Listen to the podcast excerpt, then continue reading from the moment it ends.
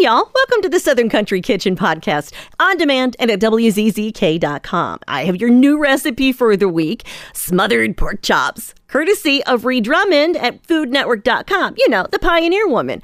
This is going to take you about 10 minutes of prep time and it's going to take you about 16 minutes to cook. So we do have a lot of ingredients, so let's start getting those together.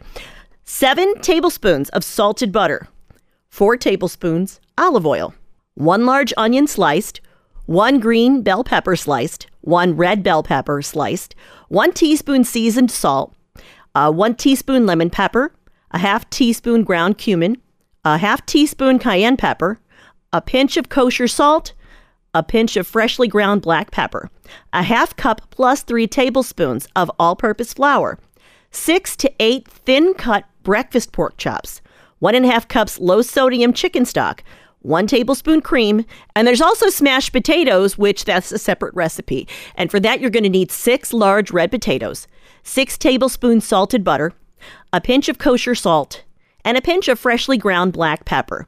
Now, what you're going to do is for the pork chops, you're going to heat two tablespoons butter plus two tablespoons of oil in each of two skillets over medium heat.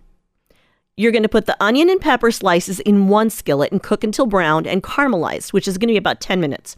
Meanwhile, you're going to whisk together the seasoned salt, the lemon pepper, cumin, cayenne pepper, salt, black pepper, and a half a cup of flour in a pie plate. Dredge the pork chops in the flour mixture. Then fry the chops in batches in the other skillet until they're well browned, about two to three minutes per side. Then remove the chops from the skillet and set them aside. Now, to this skillet, add the remaining three tablespoons of butter and three tablespoons of flour. Stir and cook until the roux gets some color. It's going to be about two minutes. Whisk in the stock a little bit at a time because otherwise it's going to just stay lumpy. Uh, work out all the lumps and then add the cream. Then you're going to add the cooked onions and peppers, coating them in the sauce. You're going to serve with plenty of sauce and the caramelized onions and peppers, and then, of course, accompany them with the smashed red potatoes.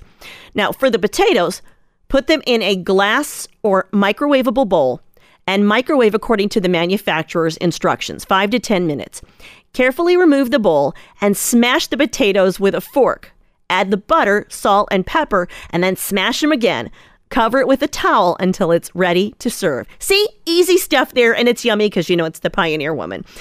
So, thank you so much for listening. And by the way, if you haven't gotten our new app, then you can get that for free in Google Play or the App Store. It not only allows you to listen to us live, but you can listen to this podcast. You can listen to Rick and Bubba's podcast. You can set up song alerts for your favorite songs, and we'll text you when they're going to play. And right now, you might win a trip for two, three nights, accommodations, and some passes to the attractions in Gatlinburg, Tennessee. Be safe because I know tonight we're probably going to get the rain and the ice, and I will talk to you next week.